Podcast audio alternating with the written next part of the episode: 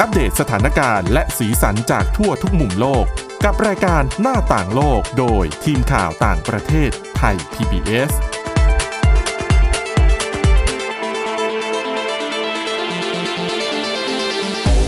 สวัสดีค่ะ ต้อนรับคุณผู้ฟังเข้าสู่รายการหน้าต่างโลกนะคะ อัปเดตเรื่องราวทั้งสถานการณ์และสีสันจากทั่วทุกมุมโลก กับทีมข่าวต่างประเทศไทย PBS เช่นเคยนะคะ ฟังกันได้ทุกช่องทางแอปพลิเคชัน Podcast ค้นหาคำว่าหน้าต่างโลก หรือ www.thaipbspodcast.com ค่ะ วันนี้อยู่กับคุณจารุพรโอภาสรัฐ และดิฉันวินิษฐาจิตกรีค่ะ สวัสดีค่ะ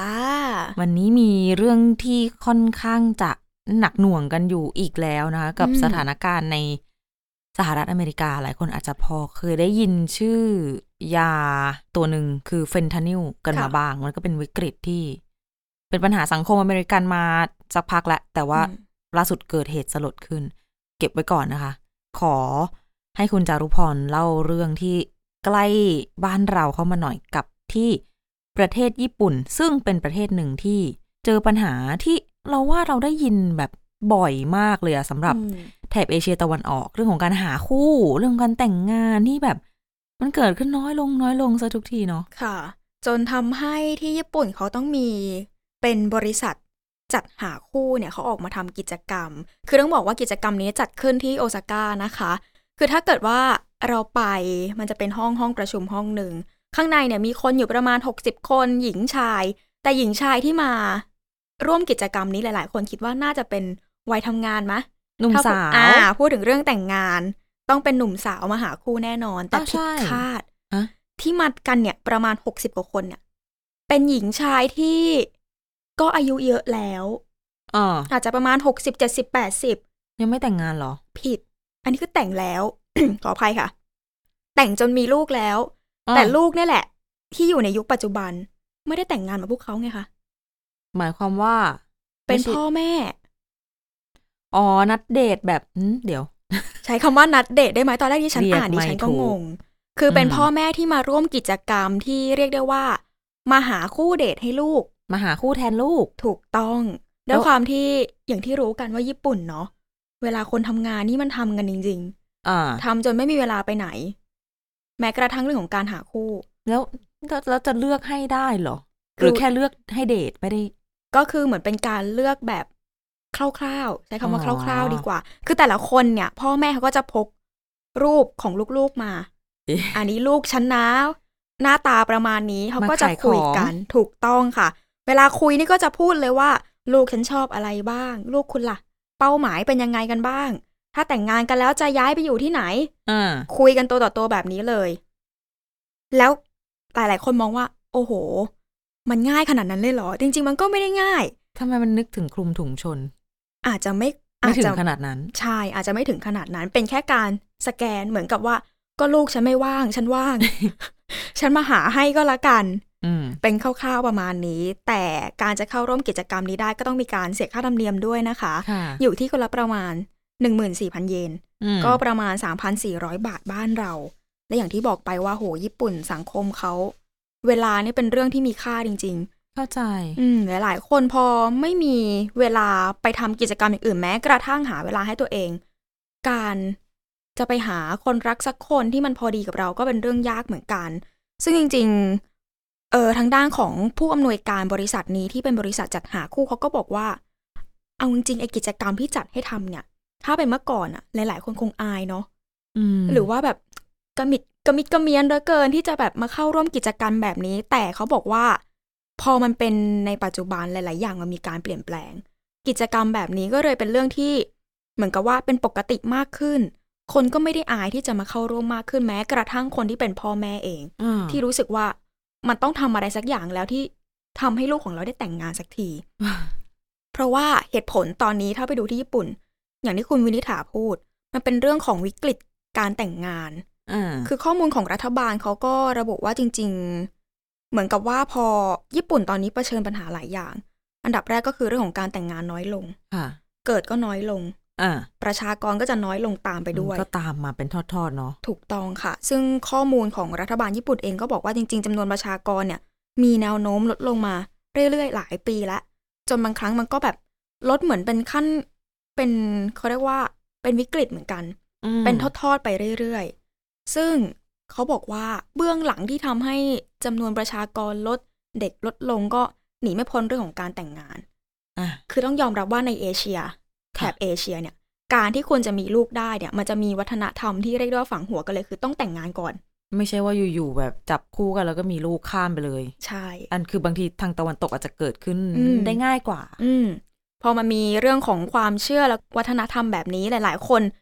อยากจะมีลูกทั้งทีต้องผ่านการแต่งงานมาก่อน และกว่าจะแต่งงานอะ เราต้องไปหาคนที่ใช่ขนาดไหน มันไม่ใช่แค่เรื่องความรักด้วยนะ มันแบบอืมเงินทองอะไรอีกเยอะแยะไปหนั่มดนแหละค่ะ และหลายอย่างปัญหากว่าจะแต่งงานกันได้ทีนึงกว่าจะมีลูกก็ไม่ใช่เรื่องง่าย ซึ่งถ้าไปดูข้อมูลเมื่อปี 2021 ของญี่ปุ่นเนี่ยเขาบอกว่าจำนวนการแต่งงานแล้วก็จดทะเบียนสมรสเนี่ย ลดลงเหลือประมาณ 511,100 ครั้ง เขาบอกน้อยที่สุดนะคะ นับตั้งแต่สิ้นสุดสงครามโลกครั้งที่ 2 เมื่อปี 1945ค่ะ แล้วก็ถือว่าจำนวนเนี้ยเป็นเพียงแค่ครึ่งเดียวของจำนวนการจดทะเบียนสมรสในช่วงทศวรรษที่ 1970 ด้วยนะโอ้แล้วพอที่สำคัญ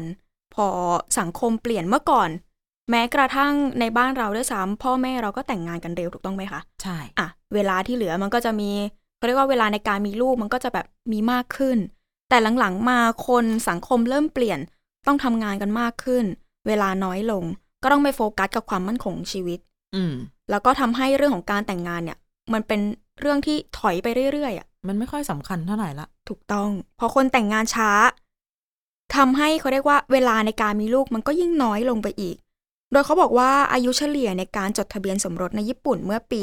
2021 เนี่ยสำหรับผู้ชายอยู่ที่อายุประมาณ 30 34 ปีนะคะ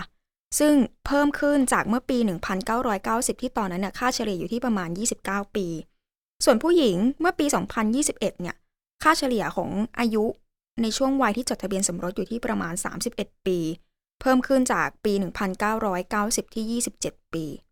จริง ๆ ก่อนหน้านี้เราก็เคยได้ยินเรื่องของข้อมูลทางการแพทย์เหมือนกันว่า จริง ๆ ผู้หญิงอะควรมีลูกก่อนอายุ 30 ด้วยซ้เราเราจำกันมาอย่างนั้นตั้งแต่ำเด็กอืมๆแต่หลังๆ มามันขยายขึ้นนะ ใช่ค่ะ รู้สึกว่า โอ้โห ก่อน 30 คือ จำได้เลยสมัยแบบวัยรุ่นหน่อยทุกคนอืมก็จะคุยกันว่าอุ้ยต้องแต่งงานมีลูกภายในสามสิบเพราะว่า อย่างคุณแม่ดิฉันเนี่ยอืมมีดิฉันก็แบบเลยสามสิบไปแล้วค่ะ ยุคคุณแม่เนี่ย คุณแม่ถึงกับพูดว่า ถ้ามีลูกแบบหลังสามสิบไปแล้วอะลูกจะแบบเหมือนมีปัญหาทางสติปัญญาดิฉันก็อ่าฮะแบบนั้นเลย ข้อมูลชุดเดียวกับดิฉันอย่างนั้นเลยเหรออืมแล้วเราล่ะ อย่างเงี้ย เออ ซึ่งในระยะหลังก็เท่าที่เห็นจากเพื่อนฝูงต่าง ๆ ก็เลยสามสิบกันมาแล้วอะค่ะ ปรากฏว่าหลายคนเขาก็บอกเล่าให้ฟังคุณหมอเขาก็บอกว่า ได้ปลอดภัยแต่ว่าคุณก็อืมคือ ก็แค่ก็ต้องไปตรวจสุขภาพก่อน อืมคุณแข็งแรงมันก็โอเค ใช่ถูกต้องอืมอย่างบางคนก็อาจจะกังวลว่าอย่างที่บอกไปลูกออกมา ถ้าเกิดว่าไม่เต็มร้อยมากจะทำยังไง จริง ๆ ก็มันขึ้นอยู่กับสภาพเขาเรียกว่าเขาเรียกว่าร่างกายของคนที่เป็นแม่ด้วยนะคะใช่หลาย ๆ อย่างกันไป นอกจากนี้เรื่องของ อัตราการจดทะเบียนสมรสที่มันน้อยลงแล้วก็ยังรวมไปถึงอัตราการเจริญพันธุ์ด้วยที่ลดลง อย่างเมื่อปีที่แล้วเนี่ยญี่ปุ่น อัตราการเจริญพันธุ์เขาบอกว่าต่ำสุดเป็นประวัติการณ์เพราะว่าอยู่ที่ 1.3 ต่ำกว่าค่าเฉลี่ยที่มันควรจะเป็นที่ 2.1 ถ้าเกิดว่าต้องการที่จะรักษาจำนวนประชากรให้คงที่นะคะค่ะซึ่งพอเกิดเหตุการณ์แบบนี้แน่นอน รัฐบาลญี่ปุ่นเองก็พยายามค่ะ หาทุกสิ่งทุกอย่าง กระตุ้นด้วยโครงการนั้น ให้เงินเพิ่มนู่นนี่นั่นโน่นเพื่อพยายามที่จะให้คนน่ะมีลูกกันมากขึ้น อย่างอีกหนึ่งโครงการที่รัฐบาลญี่ปุ่นทำก็คือเหมือนให้เงินช่วยเหลือกับพ่อแม่ผู้ปกครอง ก็คือให้เงินรายเดือน เดือนละประมาณ 15,000 เยนหรือว่าประมาณ 3,600 บาท ให้ทุกเดือนเลยสำหรับคนที่ยังมีลูกน้อยอายุไม่เกิน 2 ปีค่ะส่วนถ้าเด็กที่อายุสักประมาณเกิน 3 ขวบไปแล้วเนี่ยก็จะได้เดือนละประมาณ 10,000 เยนหรือว่าประมาณ 2,400 บาทอืมก็พยายามให้เงินอุดหนุนให้คนรู้สึกว่า เออ รัฐบาลก็ยังช่วยมีเงินมาช่วยเลี้ยงเลี้ยงลูก แต่ผู้เชี่ยวชาญมองว่าไอโครงการแบบเนี้ย มันไม่น่าจะได้ผลอืมถ้าเกิดว่าสุดท้ายแล้วคนไม่แต่งงานกันก่อน คือเหมือนการที่คู่สมรสเขาเลือกที่จะมีลูกน้อยลงเนี่ย มันมันไม่ใช่เรื่องสำคัญ มันอยู่ที่ว่าคนที่แต่งงานกันไปแล้วเนี่ย จะมีลูกไหมเออเข้าใจได้ เพราะว่าอืมส่วนมากถ้าเกิด คนคิดจะแต่งงานกันแล้วอะอืมก็มักจะมีลูกใช่เขาถึงได้แต่งงานกันอืมแต่ปัญหาไม่ใช่ว่าเขาไม่มีลูกปัญหาคือเขาไม่แต่งกันตั้งแต่แรก ถูกต้องค่ะอืมแล้วมันแล้วมันจะไปต่อกันยังไง แล้วก็ผู้เชี่ยวชาญอีกคนก็บอกว่าเอาจริงๆความกังวลหลักๆ ของคนสมัยนี้ก็หนีไม่พ้นเรื่องของความมั่นคงทางเศรษฐกิจ ก็ปากท้องอะเนาะอืม แต่พอ พอคนแต่งงานน้อยลงก็ต้องยอมรับว่า มันไม่ใช่แค่เรื่องของ จำนวนประชากรเท่านั้นอย่างบางชุมชนเป็นชุมชนเล็ก ๆ อย่างเงี้ยค่ะค่ะคนเฒ่าคนแก่เยอะเนาะในญี่ปุ่น อืมสุดท้ายแล้วก็เหมือนในชุมชนนั้นก็อาจจะสูญเสียคนวัยหนุ่มสาวน้อยลงไปเรื่อย ๆ ด้วย กระทบไปเรื่อย ๆ ก็เลยทำให้เข้าสู่อืมภาวะสังคมผู้สูงอายุ ถูกต้องค่ะ แล้วเขาบอกว่าเหตุผลอะไรที่ทำให้หลาย ๆ คนเหมือนหมดไฟในการแต่งงาน เหมือนปิดสวิตช์ตัวเองไปแล้วว่าอ่าน่าจะไม่ได้แต่งหรือเปล่าอ่า จริงๆผู้เชี่ยวชาญบอกว่า คนญี่ปุ่นเนี่ยประมาณ 80%อยากแต่งงานนะ ไม่ใช่ไม่อยากอ่าเยอะเลยทีเดียว แต่อุปสรรคหลัก ๆ ก็ในเรื่องของพวกโอกาสในการจ้างงาน อ๋อรวมไปถึงพวกค่าแรงเขาบอกว่าค่าแรงในญี่ปุ่นเนี่ยคงที่มานับตั้งแต่ช่วงประมาณปี 1990 เงินเดือนเฉลี่ยต่อปีในญี่ปุ่นเนี่ยเพิ่มขึ้นเพียงแค่5%นะคะ ค่ะ จากปี 1991 ถึง 2021 อืม แต่ถ้าไปเทียบกับในกลุ่มประเทศ G7 อื่นๆ อย่างเช่นฝรั่งเศสเยอรมนีเนี่ยเขาเพิ่มตั้ง 34%เลยนะ โอ้ โอเค อืม ไหนจะเขาเรียกว่าค่าครองชีพก็สูง แต่ค่าแรงมันไม่ได้เพิ่มตาม ค่ะ คนมันก็รู้สึกว่า เอาตัวเองยังไม่รอดเลย แล้วจะให้ไปแต่งงานเพิ่มภาระอีกอีกทำไมแล้วยิ่งเป็นแบบนี้ก็ยิ่งไปโฟกัสกับการทำงานหาเงินอีกซะละมั้งถูกมาต้กองกว่าจะไปมัวหาคู่ใช่อะไรอยู่ หรือบางคนบอกถ้าว่างก็คงไม่หาเอาเวลาไปนอน เพราะว่าญี่ปุ่นเองก็ถือว่าเป็นหนึ่งในประเทศที่เขาเรียกว่าชั่วโมงการทำงานที่ค่อนข้างยาวนาน เข้าใจมากเลย ถ้าว่างเนี่ย ไม่ขออะไร ขอขอไปนอนอืมอืมผู้เชี่ยวชาญบอกว่าอาคิดดูว่าถ้าเกิดว่าคุณทำงาน70ชั่วโมงต่อสัปดาห์โอ้โหแน่นอนว่าคุณเนี่ยไม่มีเวลาไปหาคนที่จะเหมาะสมหรือว่าเข้าใจคุณได้อะไม่มีใครเขาอยู่รอเข้าใจคุณหรอกค่ะใช่คุณจะทำแต่งงานอย่างนั้นอะ70ชั่วโมงต่อสัปดาห์อย่างเงี้ยค่ะอืมแล้วแล้วเหมือนกับว่าพอ พอเวลาทำงานมันเยอะมันก็ไม่มีเวลาไปพบใคร มันก็เหนื่อยด้วยอะไรถึงด้วยต่อแบบให้พบมันก็เป็นการพบแบบ แบกร่างเหนื่อยๆไปหาเขา มันก็ทั้งสุขภาพกายสุขภาพจิตเนาะถูกต้อง แล้วพอมันเกิดเหตุการณ์แบบนี้มากๆขึ้นผู้เชี่ยวชาญเขาบอกว่า ให้ลองไปเดินในตามซูเปอร์มาร์เก็ตในญี่ปุ่น แล้วคุณจะเห็นเลยว่าไอ้วิกฤตเรื่องของการแต่งงานการหาคู่เนี่ยมันมันรุนแรงขนาดไหน เพราะว่าของต่างๆที่มันอยู่ในชั้นวางของเนี่ย มันกลับกลายเป็นผลิตภัณฑ์ที่เหมือนแบบทำมาตอบโจทย์การใช้ชีวิตอยู่คนเดียว อืมของอันนี้สำหรับใช้คนเดียวก็ได้ กินอันนี้ถ้วยแค่นี้คนเดียวก็ได้ หรือแม้กระทั่งพวกอพาร์ตเมนต์ห้องเช่าต่างๆ ตามถนนทางเดิน เขาก็ออกแบบมาเพื่อตอบโจทย์การใช้ชีวิตอยู่คนเดียว อ่ามากขึ้น เข้าใจได้ ซึ่งผู้เชี่ยวชาญก็บอกว่าเนี่ยแหละ คือประเทศที่ออกแบบมาเพื่อให้การใช้ชีวิตโสดเนี่ยเป็นเรื่องง่ายที่สุดเท่าที่จะเป็นไปได้ ก็จริง อืมแต่หลายอย่างคืออะก็ถ้าคุณ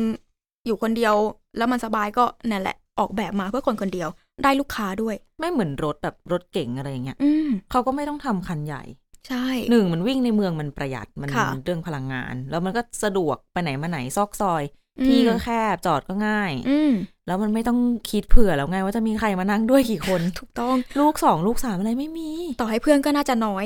เพื่อนก็ขับของตัวเองปะ เจอกันขึ้นรถไฟ ถูกต้องอีกอย่างหนึ่ง เขาบอกว่าการแต่งงานนี่เป็นเรื่องที่ยากมากขึ้นสำหรับผู้หญิงด้วยซ้ำ คือไม่ใช่แค่เรื่องของต้นทุนทางเศรษฐกิจ เขาบอกว่าญี่ปุ่นเองก็ยังเป็นสังคมที่มีความเป็นปิตาธิปไตยสูงอยู่ค่ะอย่างที่เรารู้กัน โดยผู้หญิงที่ถูกที่แต่งงานแล้วก็มักจะถูกคาดหวังให้ต้องรับบทบาทหน้าที่เป็นคนที่ดูแลลูก แต่ก็ยังต้องทำงานนอกบ้านด้วย ใช่ค่ะเออเลี้ยงลูกนะ คุณต้องมีบทบาทเป็นผู้ดูแล ความเรียบร้อยในครอบครัว แม้ว่ารัฐบาลเองจะพยายามเหมือนผลักดันให้ผู้ชายเนี่ย เข้ามามีส่วนร่วมในบทบาท นี้มากขึ้นในการดูแลบ้านช่วยกันเลี้ยงลูก แต่ในความเป็นจริงแล้วก็ต้องยอมรับว่า มันยังมีความเชื่อฝังลึกอยู่ในทั้งฝ่ายผู้ชายแล้วก็ผู้หญิงบางส่วนอยู่ใช่เพราะว่าบางทีไม่ได้เลี้ยงแค่ลูกเอออมอาจจะต้องเลี้ยงสามีด้วย ถูกต้องค่ะเออแล้วก็ควรเลี้ยงลูกนะ สามีกลับบ้านมาต้องดูแลแบบนี้ แล้วก็ผู้ชายเนี่ยต้องเป็นฝ่ายที่ทำงานนอกบ้าน ค่ะ มันยังมีแบบนี้อยู่ทำให้ เออผู้หญิงเองก็นอกจากเหนื่อยที่ต้องทำงาน เลี้ยงตัวเองเลี้ยงครอบครัวแล้วทำไมฉันต้อง เหมือนสละงาน ไปทำอะไรที่มันก็เหนื่อยกายเหนื่อยใจพอๆกันด้วย ยิ่งเป็นคนยุคใหม่ก็คงจะยิ่งแบบเหมือนทวินหาสิ่งนี้น้อยลงเรื่อยมอย่างตัวที่ดิฉันเคยเรียนเลื่อนด้านวัฒนธรรมในญี่ปุ่นมา สมมติในบ้านบ้านหนึ่งเนี่ย ผู้ชายกลับบ้านมาแล้วคือ คนเป็นแม่เนี่ยต้องเตรียมทุกอย่างถูกต้องไหมคะค่ะ เตรียมให้พ่อกินก่อน ให้ลูกให้ลูกกิน ทุกคนกินแบบ เหมือนกินกินไปเรียบร้อยแล้วให้ทุกคนอืมเหมือนตักข้าวเข้าปากเรียบร้อยแล้ว แม่ค่อยเริ่มกิน นึกอย่างอะไรนี้ไม่ออกนึกโดเรมอนกับชินจังเอาไว้นะคะอืมแบบจะเป็นอย่านั้งนนั้น สมมติในบ้านมีเขาจะเรียกว่าเป็นโอฟูโรก็คือเป็นตัวอ่างอาบน้ำอ่าคือที่ญี่ปุ่นก็เป็นเรื่องปกติกันที่ในบ้านจะมีค่ะพ่อต้องอาบก่อน ลูกต้องอาบก่อน ทุกคนอาบเสร็จอะไรเสร็จเรียบร้อย อาจจะขึ้นนอนเสร็จด้วยซ้ำแม่ค่อยไปอาบต่อ ซึ่งบางทีบางบ้านคือเขาไม่ได้เปลี่ยนน้ำอย่างเงี้ยคุณอ๋อเหรอ อืมมันเป็นแบบนั้นอ๋อวัฒนธรรมแบบนั้นที่ พ่อต้องมาก่อน ลูกต้องมาก่อน แล้วก็ค่อยแม่ แม่เป็นคนสุดท้ายเสมอทั้งทั้งๆที่ เอาจริงแม่เป็นบุคคลสำคัญนะคะ เหนื่อยสุดเลยนะบทบาททำสำทุกอคัญย่างนะเลยใช่ ถ้าไม่มีใครเตรียมกับข้าวให้ทำยังไง ไม่มีใครเตรียมเสื้อผ้าให้ทำยังไงเออหลาย ๆ อย่างผู้หญิงก็เหมือนถูกละเลยไปเรื่อย ๆ นะคะอืมสังแล้วคก็มโลกตะวันออก ถูกต้อง ส่วนถ้าเราย้อนกลับไปดูในเรื่องราวของที่บรรดาพ่อแม่ผู้ปกครองมาหาคู่ให้ลูก เขาบอกว่า คนที่เขาเรียกว่าไงล่ะ ลูก ๆ ที่พ่อแม่พามานำเสนอกันเนี่ย เขาบอกว่าจริง ๆ ก็มีหลายช่วงอายุอืมอายุน้อยสุดเนี่ยก็ประมาณ 28 ปี ส่วนอายุเยอะสุด 51 ปีก็มีนะคะอ๋อพ่อแม่อายุเท่าไหร่อะ ดิฉันก็ไม่แน่ใจโอ้แต่คนญี่ปุ่นสมัยก่อนก็มีลูกเร็วกันอยู่แล้ว ก็ไม่อ่าแปลกอ่าแต่ 51 ปี พ่อแม่ก็ยังคงมีหวังว่าลูกเนี่ยน่าจะเจอคู่ครองที่เหมาะสมค่ะอาชีพนี่ก็มีหลายอย่าง เป็นแพทย์ก็มีพยาบาลก็มีข้าราชการก็มี เลขานุกการตำแหน่งสูงๆ ก็มีเหมือนกัน อืมเขาเรียกว่าปฏิเสธไม่ได้ เพราะว่าเหมือนกับที่อยากหาคู่ให้ลูกเพราะว่าตัวเองก็อยากจะมีหลาน อืมแต่เขาก็มองว่า แค่ลูกเจอคนที่เหมาะสมค่ะไม่ต้องมีหลานให้เขาก็ได้เขาจะห่วงไงว่าแบบอืมอายุเยอะไปจะอยู่กับใครอืมแล้วก็อย่างบางคนก็เหมือนมา เพราะว่ารู้สึกเสียใจที่ตอนเด็กๆ ไม่ได้แบบกระตุ้นหรือว่าผลักดันให้ลูกอ๋อรีบออกไปหาคู่ รู้สึกผิดเหรอ อย่างบางคนลูกสาว 37 ปีอย่างเงี้ยค่ะ ก็มองว่ายังไม่มีคู่เลยและลูกสาวเธอบางทีก็เหมือนมาบ่นๆให้ฟังว่า เพื่อนคนนั้นแต่งงานแล้วนะอ่าเพื่อนคนนี้คลอดลูกแล้วนะ แต่ตัวเธอตอนนั้นน่าจะห่วงลูกเกินไป ก็เลยทำให้ลูกไม่ได้ออกไปเจอใครสักทีอืมสุดท้ายแล้วก็37แล้วจะ40แล้วก็รู้สึกว่าต้องทำอะไรสักอย่างเพื่อลูก แล้วก็จากที่หลาย ๆ คนมารวมๆกันทางบริษัทที่จัดกิจกรรมเขาก็มองว่าจริง ๆ น่าจะมีสักประมาณ10% ที่น่าจะเขาเรียกว่าประสบความสำเร็จ อืมน่าจะเป็นคู่ที่สุดท้ายแล้วก็ไปทำความรู้จักกันแล้วก็แต่งงานกันลงเอยกันด้วยดี แต่ทางบริษัทก็มองว่าเอาจริงอาจจะมากกว่านั้น เพราะว่าพ่อแม่หลาย ๆ คนเนี่ย พอจับคู่เสร็จถึงแม้ว่าจะแต่งงานกันแล้วก็ไม่ได้มีการโทรมาแจ้งข่าวบอกกล่าวกับทางบริษัท อ๋ออืมเขาก็มองโลกในแง่ดีนะ ใช่ค่ะ แต่ถึงอย่างนี้อย่างนั้นหลาย ๆ คนก็บอกว่า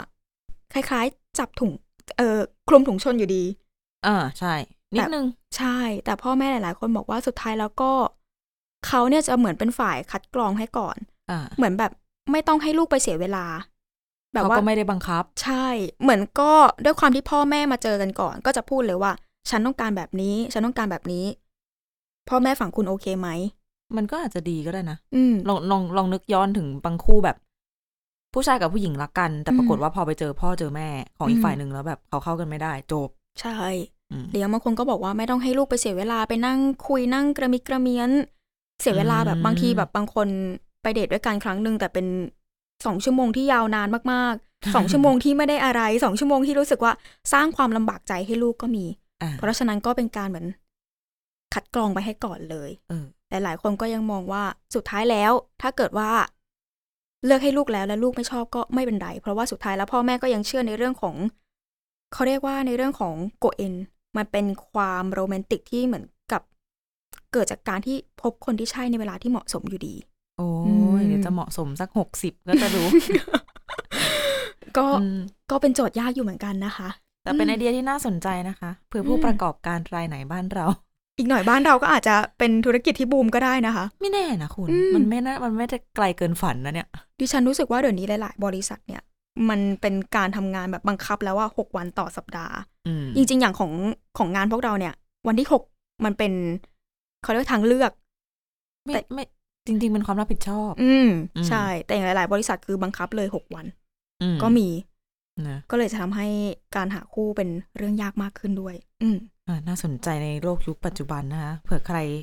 เอาไปเปิดธุรกิจบ้างอืมอาจจะรวยค่ะนะคะอะพูดถึงเรื่องแต่งงานมีลูกกันไปแล้ว เรื่องนี้ที่บอกว่าเป็นเรื่องสลดใจจากสหรัฐเนี่ยเป็นเรื่องเกี่ยวกับเด็กเล็กนะคะ เกิดขึ้นที่ศูนย์ดูแลเด็กเล็กที่มหานครนิวยอร์กเลยแหละอืมคือหลายคนอาจจะคุ้นกับชื่อยาเฟนทานิลค่ะ มันก็เป็นยาแก้ปวดชนิดหนึ่งเป็นอนุพันธ์ฝิ่นอืมถูกต้องตามกฎหมาย ก็คือเหมือนอนุพันธ์ฝิ่นยาอีกหลาย ๆ ตัว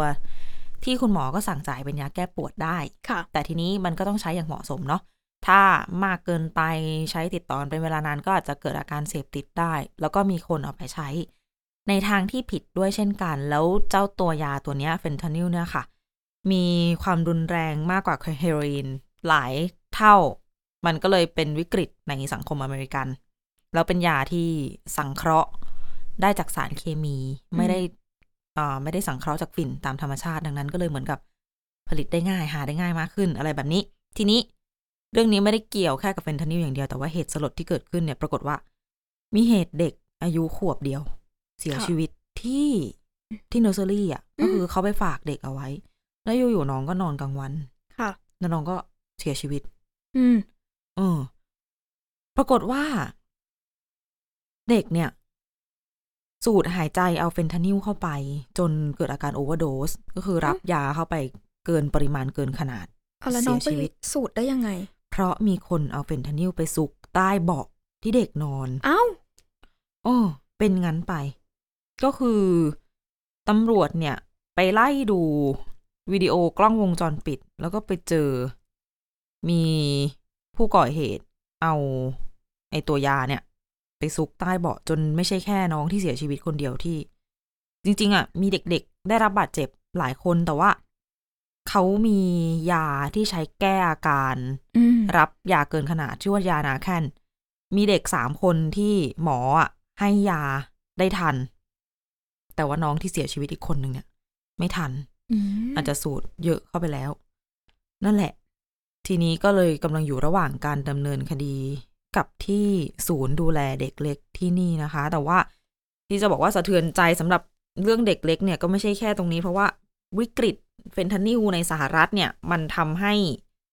มีคนเสียชีวิตไปมากมายแล้ว และตำรวจบอกว่าจำนวนปริมาณเฟนทานิลที่เราบอกว่าเขาเอาไปซุกใต้เบาะนอนของเด็กเนี่ย เออ มันมากพอที่จะสามารถฆ่าคนได้ห้าแสนคนอืมมันเป็นยาที่ที่ค่อนข้างแรงมาก ค่ะ แล้ววิกฤตเนี้ยเป็นวิกฤตที่เพิ่งจะมีข่าวออกมาไม่กี่วันก่อนหน้านี้เองว่าตอนนี้สหรัฐกำลังเจอวิกฤตเฟนทานิล รอบที่สี่แล้วแล้วมันไม่ได้มีกระจุกตัวอยู่ที่ไหนที่หนึ่งแบบรัฐใดรัฐหนึ่ง แต่ว่ามันเป็นวิกฤตที่ ทั่ว